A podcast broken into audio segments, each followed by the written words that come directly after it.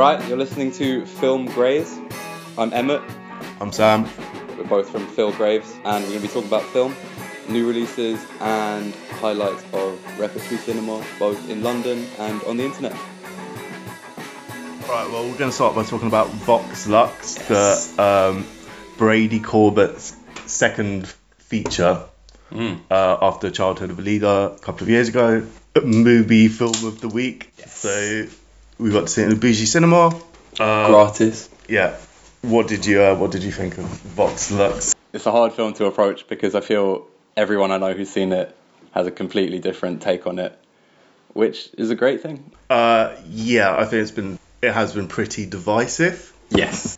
And not just because it's controversial thematically, potentially, but because of its stylistic elements. I mean, have you ever seen a film before where 9/11 happens and then Willem Dafoe says on the soundtrack, and that was when both her and her nation lost their innocence? No. Yeah. Doesn't actually happen. Shout out Willem Dafoe. For sure, used sparingly, jarringly, arbitrarily. Struggling to think what he's specifically trying to do by having a narrator for that kind of film. I guess it's just to get across the more sort of hard to communicate messages, like a footnote. Okay, there's narration at the start. Yeah. Right?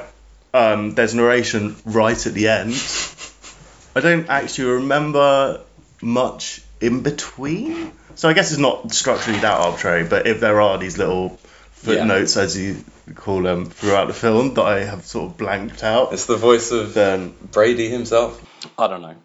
The film is about a little girl goes to school one day and her whole class gets shot up in a massacre by a psycho kid.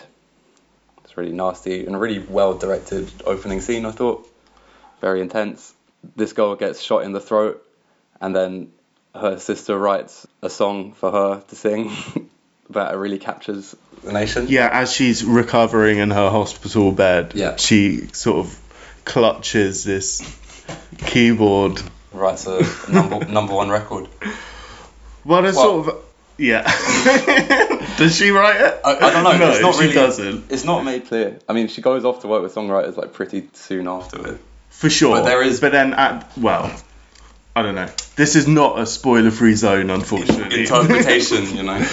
At the end, reference is made to the fact that her sister's apparently written all of her songs, all of her hits, and...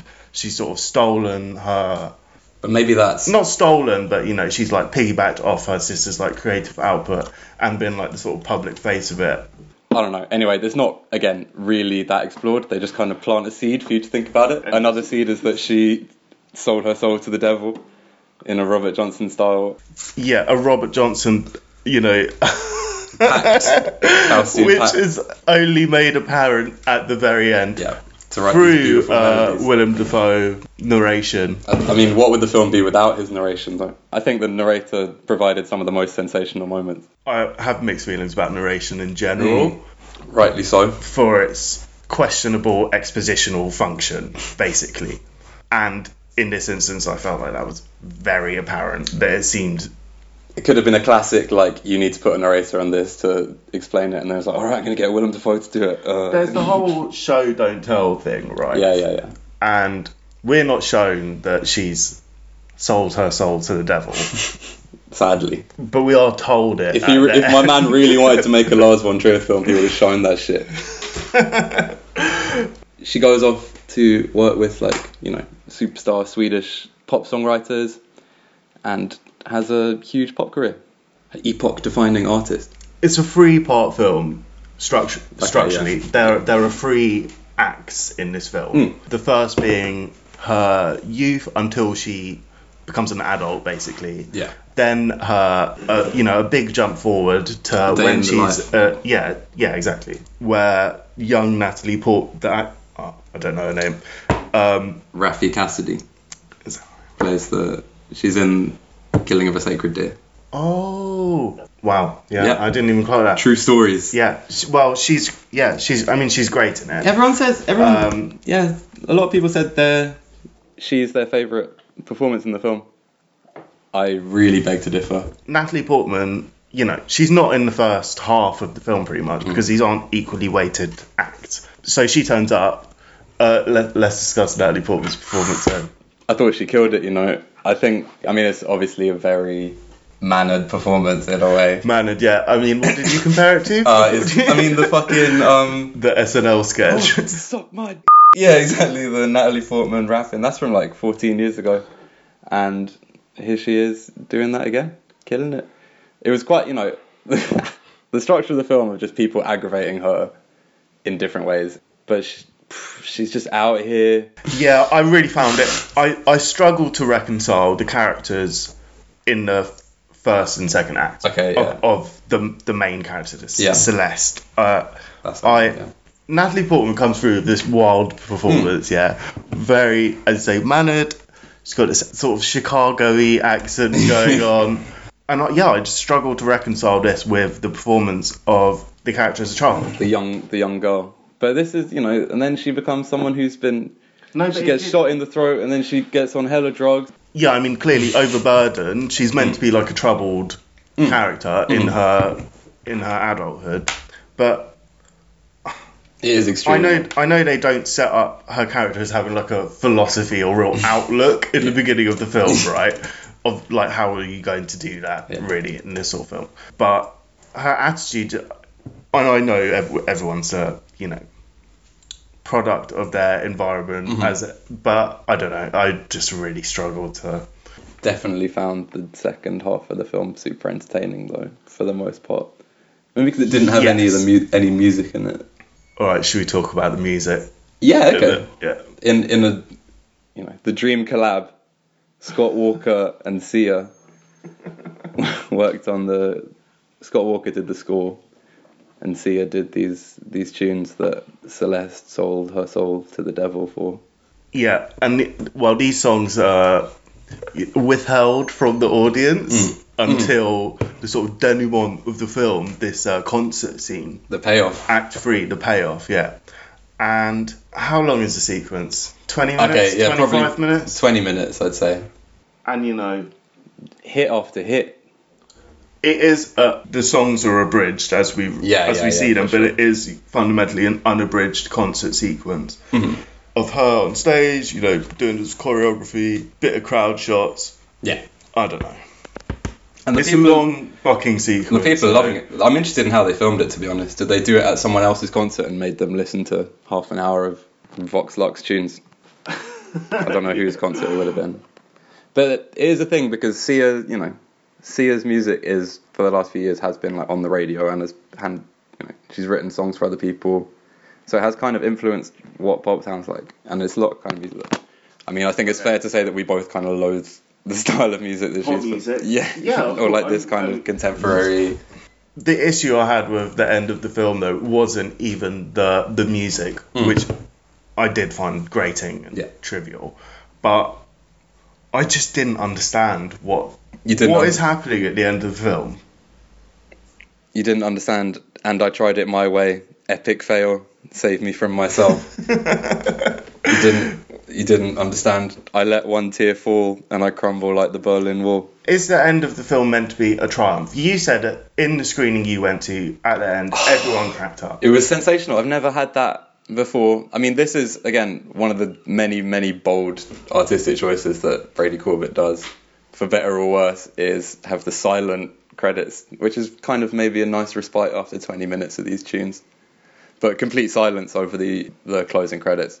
I wasn't the first one, but at the screening I went to, it's kind of probably about 40 people there, all spread out quite far, and then you just hear like little titters, like, tss, and then like someone else would go, and then I would like turn to Steph, and then like. It felt very relieving. Everyone was kind of laughing because it's such a serious. I mean, it's a film about like 9/11, about like, you know, drugs, like about modern culture, America in the 21st century. Really? You think people were laughing as some sort of cathartic act, or because they've actually found it funny? Well, a bit of both. I think that's kind of how I found it. I found it funny. I find it implicitly humorous that someone would try and make a film like that anyway. All right, there's another element of the film that we haven't really touched upon. It's the representation of sort of gun culture in America and you know, the relationship between violence and culture, like, more broadly, because there is a sort of international element to the plot as far as that goes. Yeah. Are they... I mean, I don't want to just reel off the plot. Because her career is born from a Columbine-style massacre. And then she finds out she's pregnant on 9/11. Is that it? Is that what happens? Or does she have a number one record on 9/11? Something to do with 9/11. This is during her, you know, as her career is starting to right. You know, which does coincide with her becoming, you know, of mother. Should have made her daughter born on 9/11. That's what they should have done. It's about national trauma. It's not as good as that bit in Popstar Never Stopping when he sings the "We Fucked Bin Laden" song. That's a far more succinct expression of how America's collective trauma. I don't know. Fucking read some Jay Hoberman or something. In Act Two, then it's adult. You know, it's the adult pop star. An act of violence happens in, you know, some Soviet successor state. I forgot about this whole element. This is what I'm. Yeah, okay. This is how it opens. Yeah. And she says. It's associated with her because they're wearing masks that she wears in one of her music videos. Yeah. So there's a sort of PR crisis where she, you know, she has to have a press conference, sort of confront her apparent association with this act of violence, right?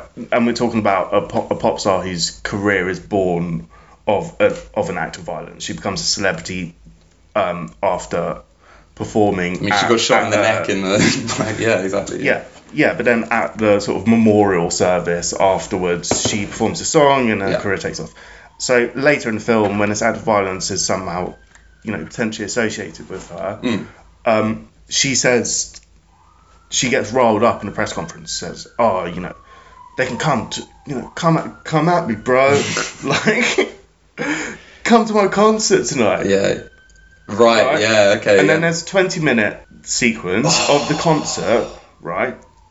Oh, okay. I don't know if Brady Corbett is familiar with, you know, the... Chekhov's gun or whatever. Well, no, I'm sure... Well, who knows? We'll get to Brady Corbett's storytelling acumen later. But I don't know if he's familiar with, you know... When was it? 2017? The sort of Manchester... Grande. Yeah. Wow, okay, yeah, fair enough. Right? Yeah.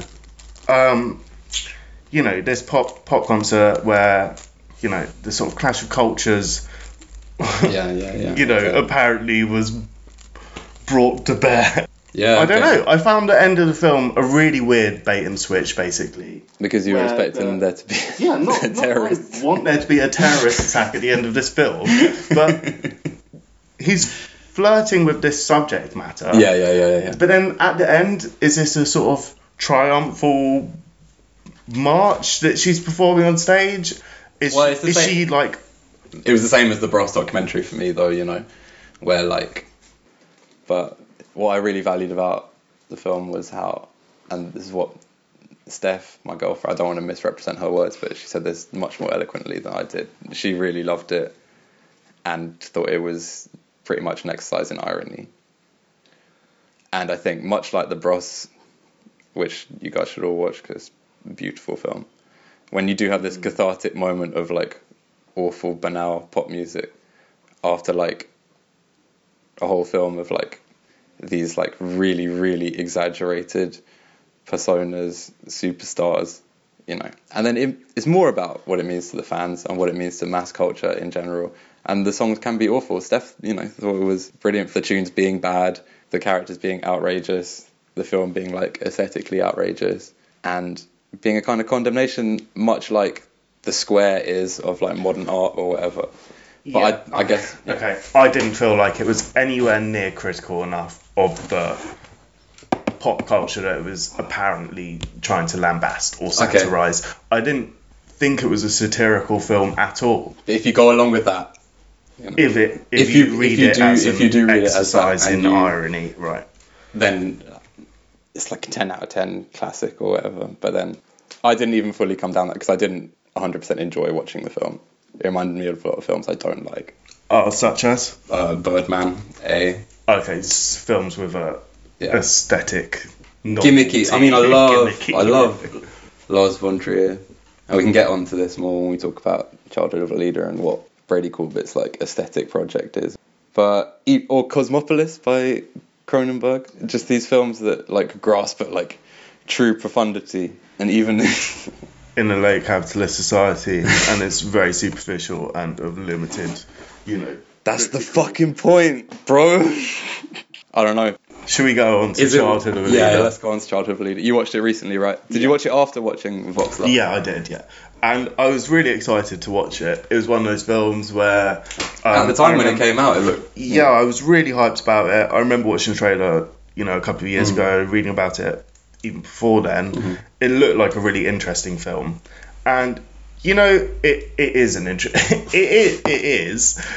It's you know, film. It's something we all learn about in you know, the Treaty of Versailles. Yeah, and, okay, yeah. And that's sort of broader political legacy, and you know, it's not something that's often explored through the lens of sort of chamber drama. Yeah, I mean maybe it is, but I'm not really. The rules of the game is that, yeah, okay. I guess. Well, we'll get to this. Yeah, we're gonna get onto this. Either way, it's a very bold statement to make for your debut feature, is trying to make a film about the genesis of fascism. Or again, it's the story of the kid, of peacekeeping committee member, who, you know, the story is told in a nondescript European state. Yes. Of course. It's a prequel to The Great Dictator. Or Duck Soup. Again, like Vox Lux, it has this sort of title card structuring sequence. Rather than acts, though, it's tantrums. The thing with Childhood, I always say, like, I'd love it if, like, in the old films they did, like, opening titles where you get all the credits before the films. But I guess by virtue of just, like, union rules and, like, how many people it's necessary to involve in making a film in the 21st century, it's just impossible. But Brady Corbett fucking does it. In his debut feature, you get the opening titles. And even though I say I want it, I don't actually want it because it's just fucking long. But it's over, you know, the Tarkovsky trademark floor pan shot. Yeah. So, you know, okay. Oh, Pat, you're in my house, we stand a king in this house. It's got Robert Pattinson in it first and foremost. In a dual role. It's a kid who's gonna grow up to be a dictator, wilding out, and while his parents have some pretty interesting discussions.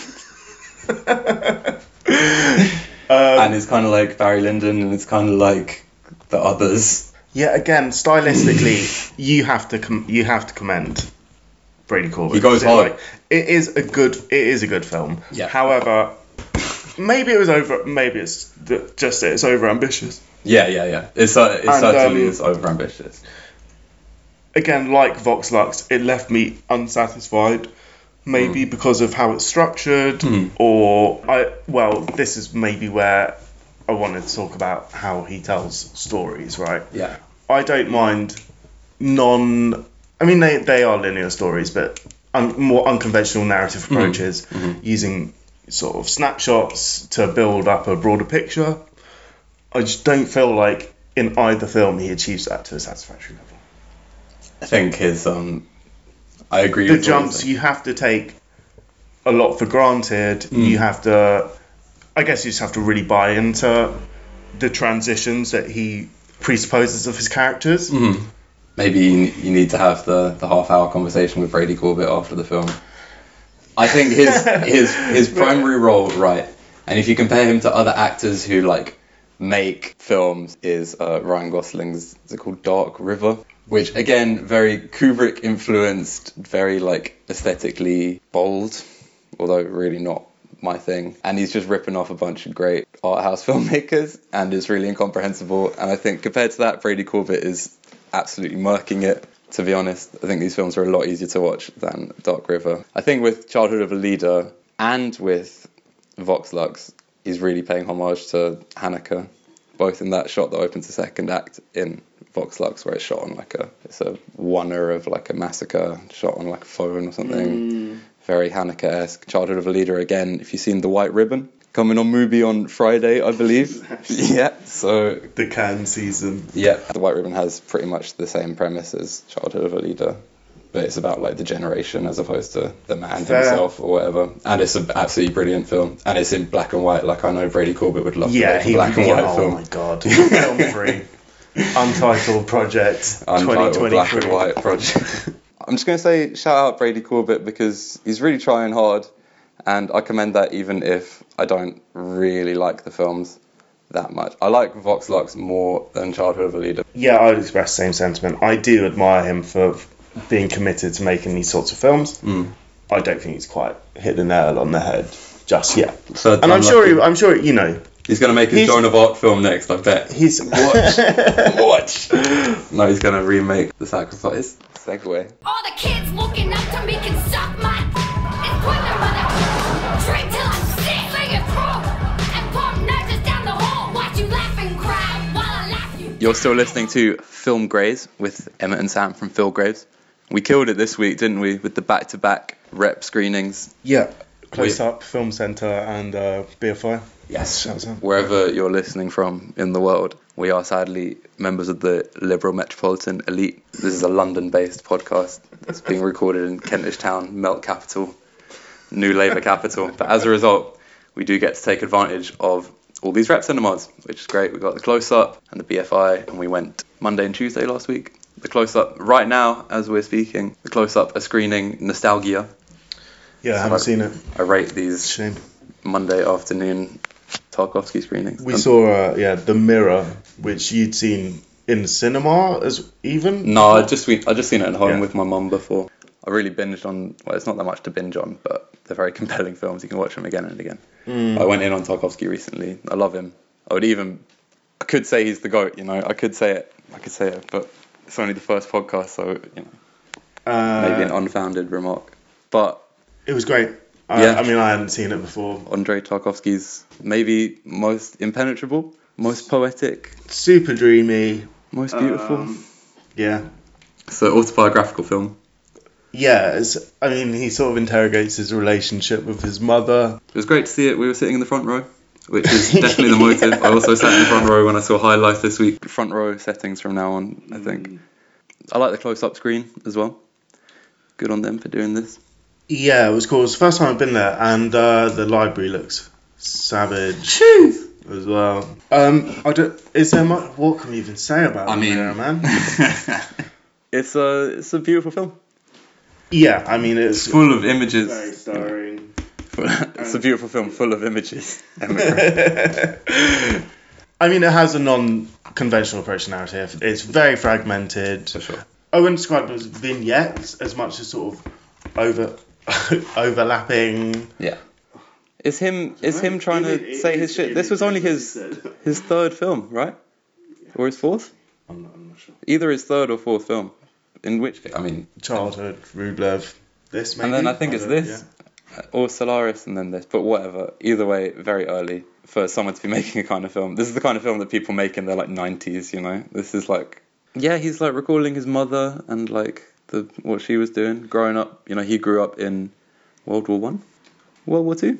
Yeah, I mean, he his wartime childhood memories. Yeah. No, I mean, I guess over the 40s, he would have still been like a kid. Yeah, right, and okay. And then he starts making these films in the early 60s, I guess. Yeah, it was so similar to Ivan's Childhood, his first film. It's about a kid growing up in the war. Yeah. But it's world away from that. Apart from the Ivan's Childhood apple cart sequence, it's like a whole film of that, basically, in a way. There's a lot of his dad's poetry in the film. As voiceovers, great. Yeah, him reading Arseny Tarkovsky. I think that it's different from a normal expositional narration insofar as these poems are abstract expressionism, basically. Well, yeah, you know, they're not surrealist, but they suit the mood of the film. And it's funny for a film where he's talking about how absent his dad is for the whole film, but his dad is present just through his poetry, just through his work. The end bit, right? Spoiler alert.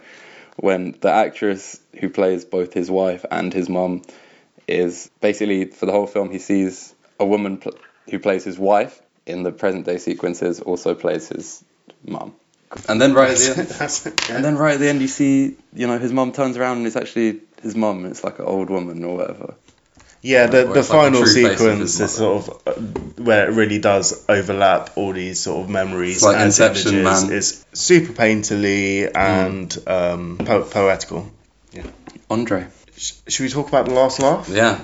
It was my last laugh. It was my last night as an under 26-year-old. The £3 for under 20. Any listeners under 26, you got to go rinse this shit like I did. £3 for any film. Went hundreds of times. Changed my life. Made living in London a lot less dead.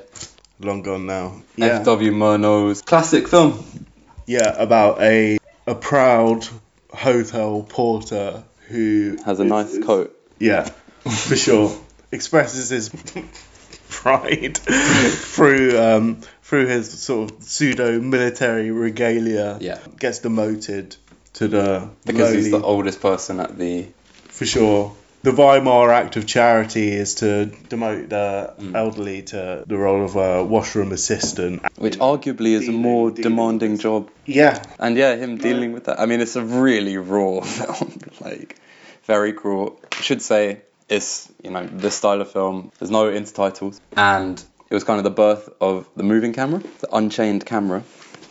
Is that so? Yes, it was absolutely the first one. Yeah. Carl Freund, I remember.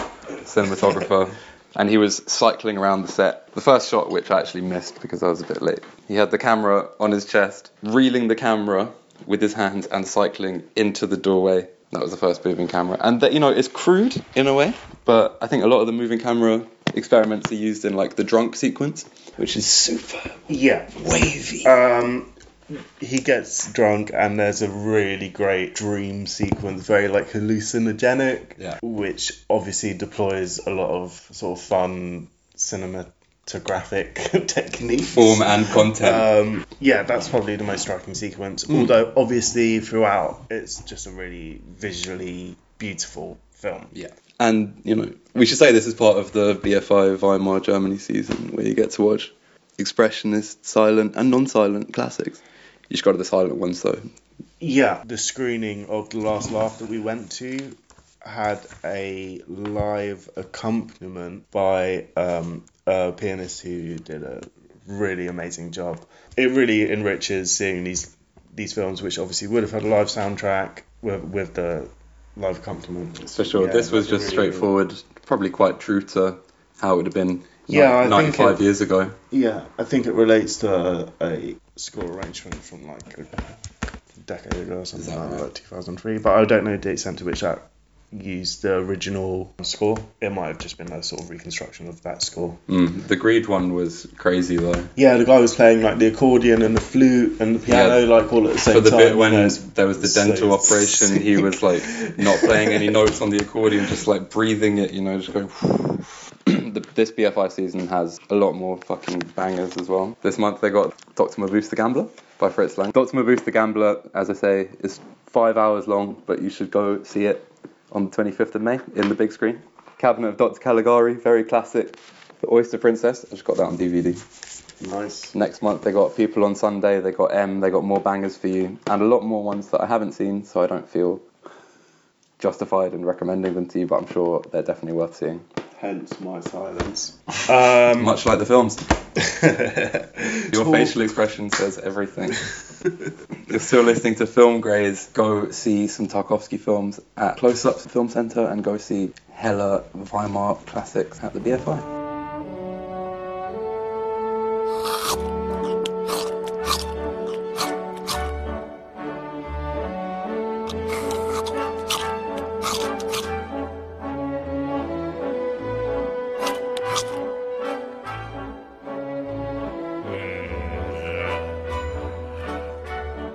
So there's this Kubrick season going on at the moment at BFI, and there are a lot of his films on BBC iPlayer as well, for example.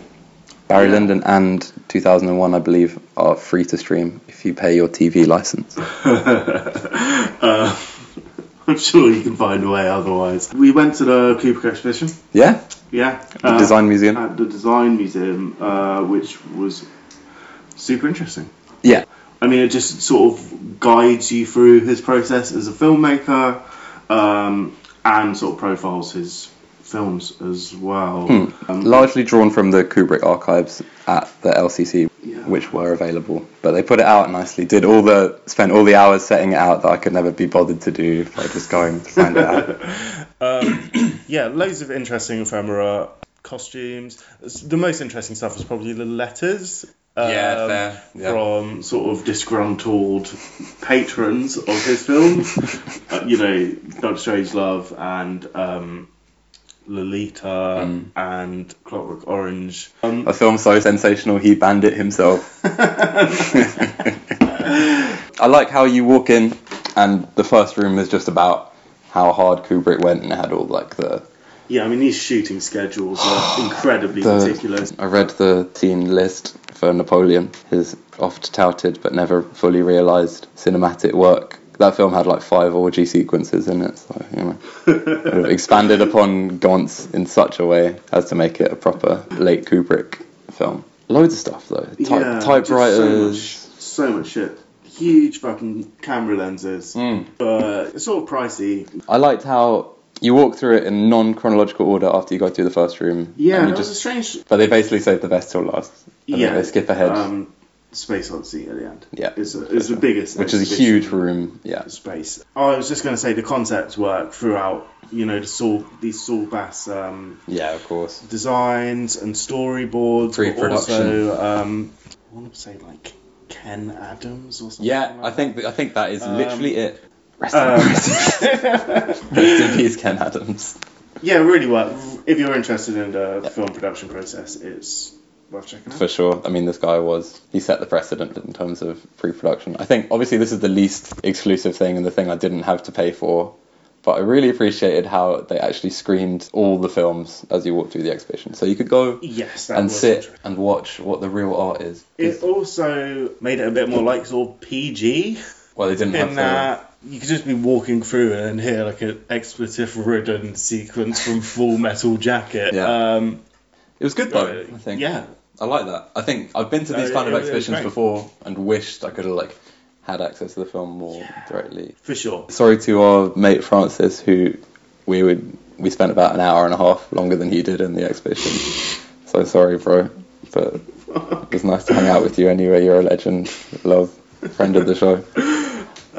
It's an easy get there early so you can watch all of the shit, because Stanley Kubrick, not my favourite filmmaker, but very easy to appreciate. There's one video screen with headphones showing an 80-minute documentary, so yeah, if you want to get all the video footage in.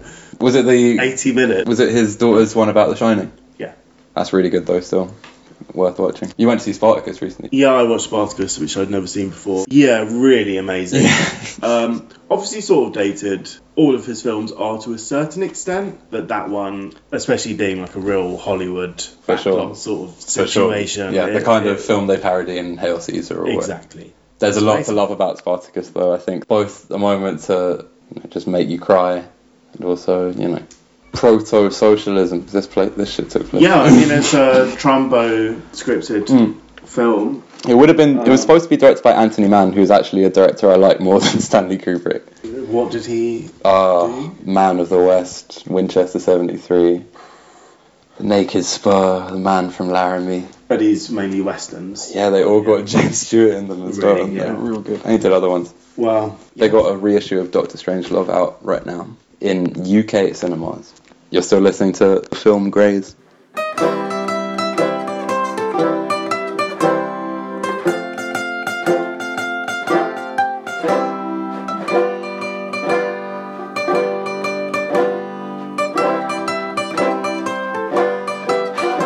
last segment of the show, this will be a recurring feature called The Best Film Ever Made. I call a lot of films The Best Film Ever Made, and I'm very glad that Sam...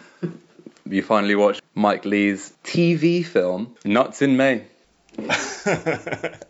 Yeah, I mean, the term TV film, even though TV films aren't really made anymore, No. Yeah, I mean, it was fucking hilarious. Right. I watched it with Shan and my mum, and they both loved it as well.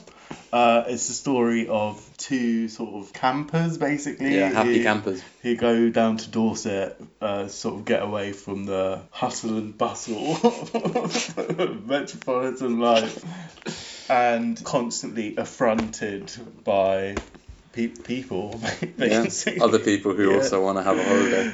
Keith Pratt and Candice Marie Pratt. My favourite screen couple. Yeah, fair enough. I mean, the chemistry is great. Killed it. Like, such peculiar characters. Well, exactly. The dialogue is just so perfect throughout the film. I want to know if this was an early example of Mike Leigh using his, technique, which is to devise the screenplay with the actors and do, loads of rehearsal, and then the dialogue comes more naturally, which is how he makes a lot of his films. But I don't know if this was an early example of that. I mean, it could be that it's so well constructed, though, and so the specificities of these characters are just... I mean, to be fair, Alison Sedman doesn't have that much to say throughout the film, mainly responding to the situation. About when she says, "Would you like to see this pebble?" For sure. Throughout, though, most of... Yeah. He plays a domineering husband. Keith so does the talking, well, exactly. He's, sort of narrating the landscape to her the whole time. And, it's just hilarious. It's classic, isn't it? They meet a couple of other people on their travails. Yeah. They go to a quarry. They have, a sort of schedule... which he's loath to deviate from, and they go. Classic. They go to a quarry, which is basically just at a sort of industrial site or anything. It's just a dude, and the sort of naivety of the characters is just incredibly endearing, even when. Yeah, well, just for... They want to get their poison milk, but the farmer can't sell the unpasteurised milk, even though they can get it in their local farm shop. They want to buy a dinosaur fossil, but it's just too heavy. And Keith says no, even though Candice Marie would have really loved... Oh, mate. As you referred to, she sort of pilfers some pebbles from the beach, and he chastises her about it. It's just the best film characterisation I've seen in a long time. Oh, I really thought fucking love it. Really... And the other characters as well. What's the guy called? Finger, the Brumby guy. Yeah. I think he's called Finger. And then Ray, of course. These are fellow campers. They don't get on well with the Pratts. No. Don't know whose fault that is. I guess you're... Well, for sure. Spoiler alert, it's Keith's fault. How about the influence on Alan Partridge, Peep Show, these kind of things? And Sightseers. Obviously. Sightseers is obviously the big filmic example. That's why I watched Nuts in May when Sightseers came out. Being really read about it, yeah. I mean, it's quintessential British humour. Mm. It's not overt. It's just not. It's it's not even sarcastic. It's just about the way these characters interact is so hilarious. Yeah, the characters are just funny enough. It's just people saying trivial things. I wonder how it plays with the international... It just seems incredibly natural. Yeah, well, for sure. But then again, a lot of these sitcoms that are influenced by this sort of thing do have huge international followings. Well, true so. On Netty and stuff like that. This is really an absolutely key text. Not only for, the career of Mike Leigh, who's been putting it down, making amazing film after film, often with Alison Sedman again. Yeah, I mean, I think they got married a couple of years before this came out. Right, okay. And then after that, they made Abigail's Party the year after, right? The character she plays in that is literally the opposite kind of person as Candice Marie. It's unbelievable. That's why I think she's a great actress, Yeah, the sort of meekness of her character in Nuts in May is just perfectly pitched. Just hilarious, I think. And the music is great. I want to say the fact that it's a TV film. It was a film that was screened on TV. But it's an 80-minute feature film. I think the fact that it was shown on Play for Today on the BBC. Also Scum fame. Oh, yeah. Kathy Come Home, a couple of other classics. I think it was probably more widely seen by virtue of the fact that it was shown on TV than if it had got a cinematic release. Well, for sure, because it's a super low-key film. Yeah. Nothing happens. There's not really the plot is they drive. It starts there in their car, they're having a little sing-song, they get to the camp. The film is just them being on holiday. It's really just about the characters, it's not about the story. Sightseers, for example, has a culmination of that, of all the psychological build-up. But this, it just carries on being... They just carry on their lives. Such as they a vibe. Are. Yeah. I'm so glad you watched it. Anyone who's listening, please check it out. I'm going to try and screen it. We're deeper into movies. We're putting on Life is Sweet, which is one of my favourite Mike Leigh films, also with a brilliant performance from Alison Steadman. That's at Peckham Levels. I think it's on the 14th of June. I might be wrong. Come say what's up. Nuts in May. Is it the greatest film ever made this week? Yeah, it's the greatest film ever made this week. Nice. Yeah. Next podcast, we'll discuss another greatest film ever made. What's it going to be? What's your greatest film ever made? I have no idea. I don't know. Thanks very much for listening to Film Graves. Yeah, thanks a lot, guys. We're Sam and Emmett. You can check out Phil Graves' music online. Definitely, there's going to be another instalment of this. Yeah, definitely, next week. Yeah, we'll talk about High Life. Yeah, I need to watch it, but I'm super keen. Birds of Passage? Oh, fuck yeah, I need to watch that as well. One of those? Maybe we can... Festival season last year film. Fuck a can preview. Maybe we'll watch some Straub Huyer films. Yes. I watched the 18-minute one that was on Mubi. That was really cool. Oh, about the Nazi. Sort of, yeah.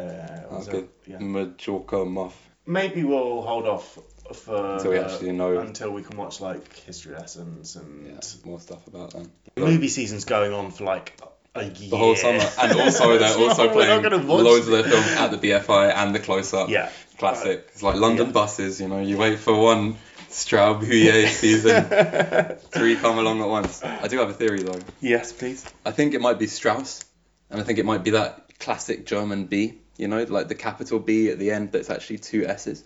Because in High Life, there was someone who was Strauber, but it's like Strauss. Really? Yeah, that I haven't seen the stylized character. Maybe people are fucking up. Maybe it was Strauss. I thought it was Strobe. Maybe. Again, just complete conjecture. I haven't looked this up. Because they're... French. Oh, speaking of which, in fact, what we're going to talk about next week is films of... Louis Buñuel. And many contenders for the greatest film. I thought most of them were in Spanish. Because I've seen a lot of them are but Mexican and Spanish. Yeah. But the really good ones are all in French. All right, until next time. Cheers, thanks for listening.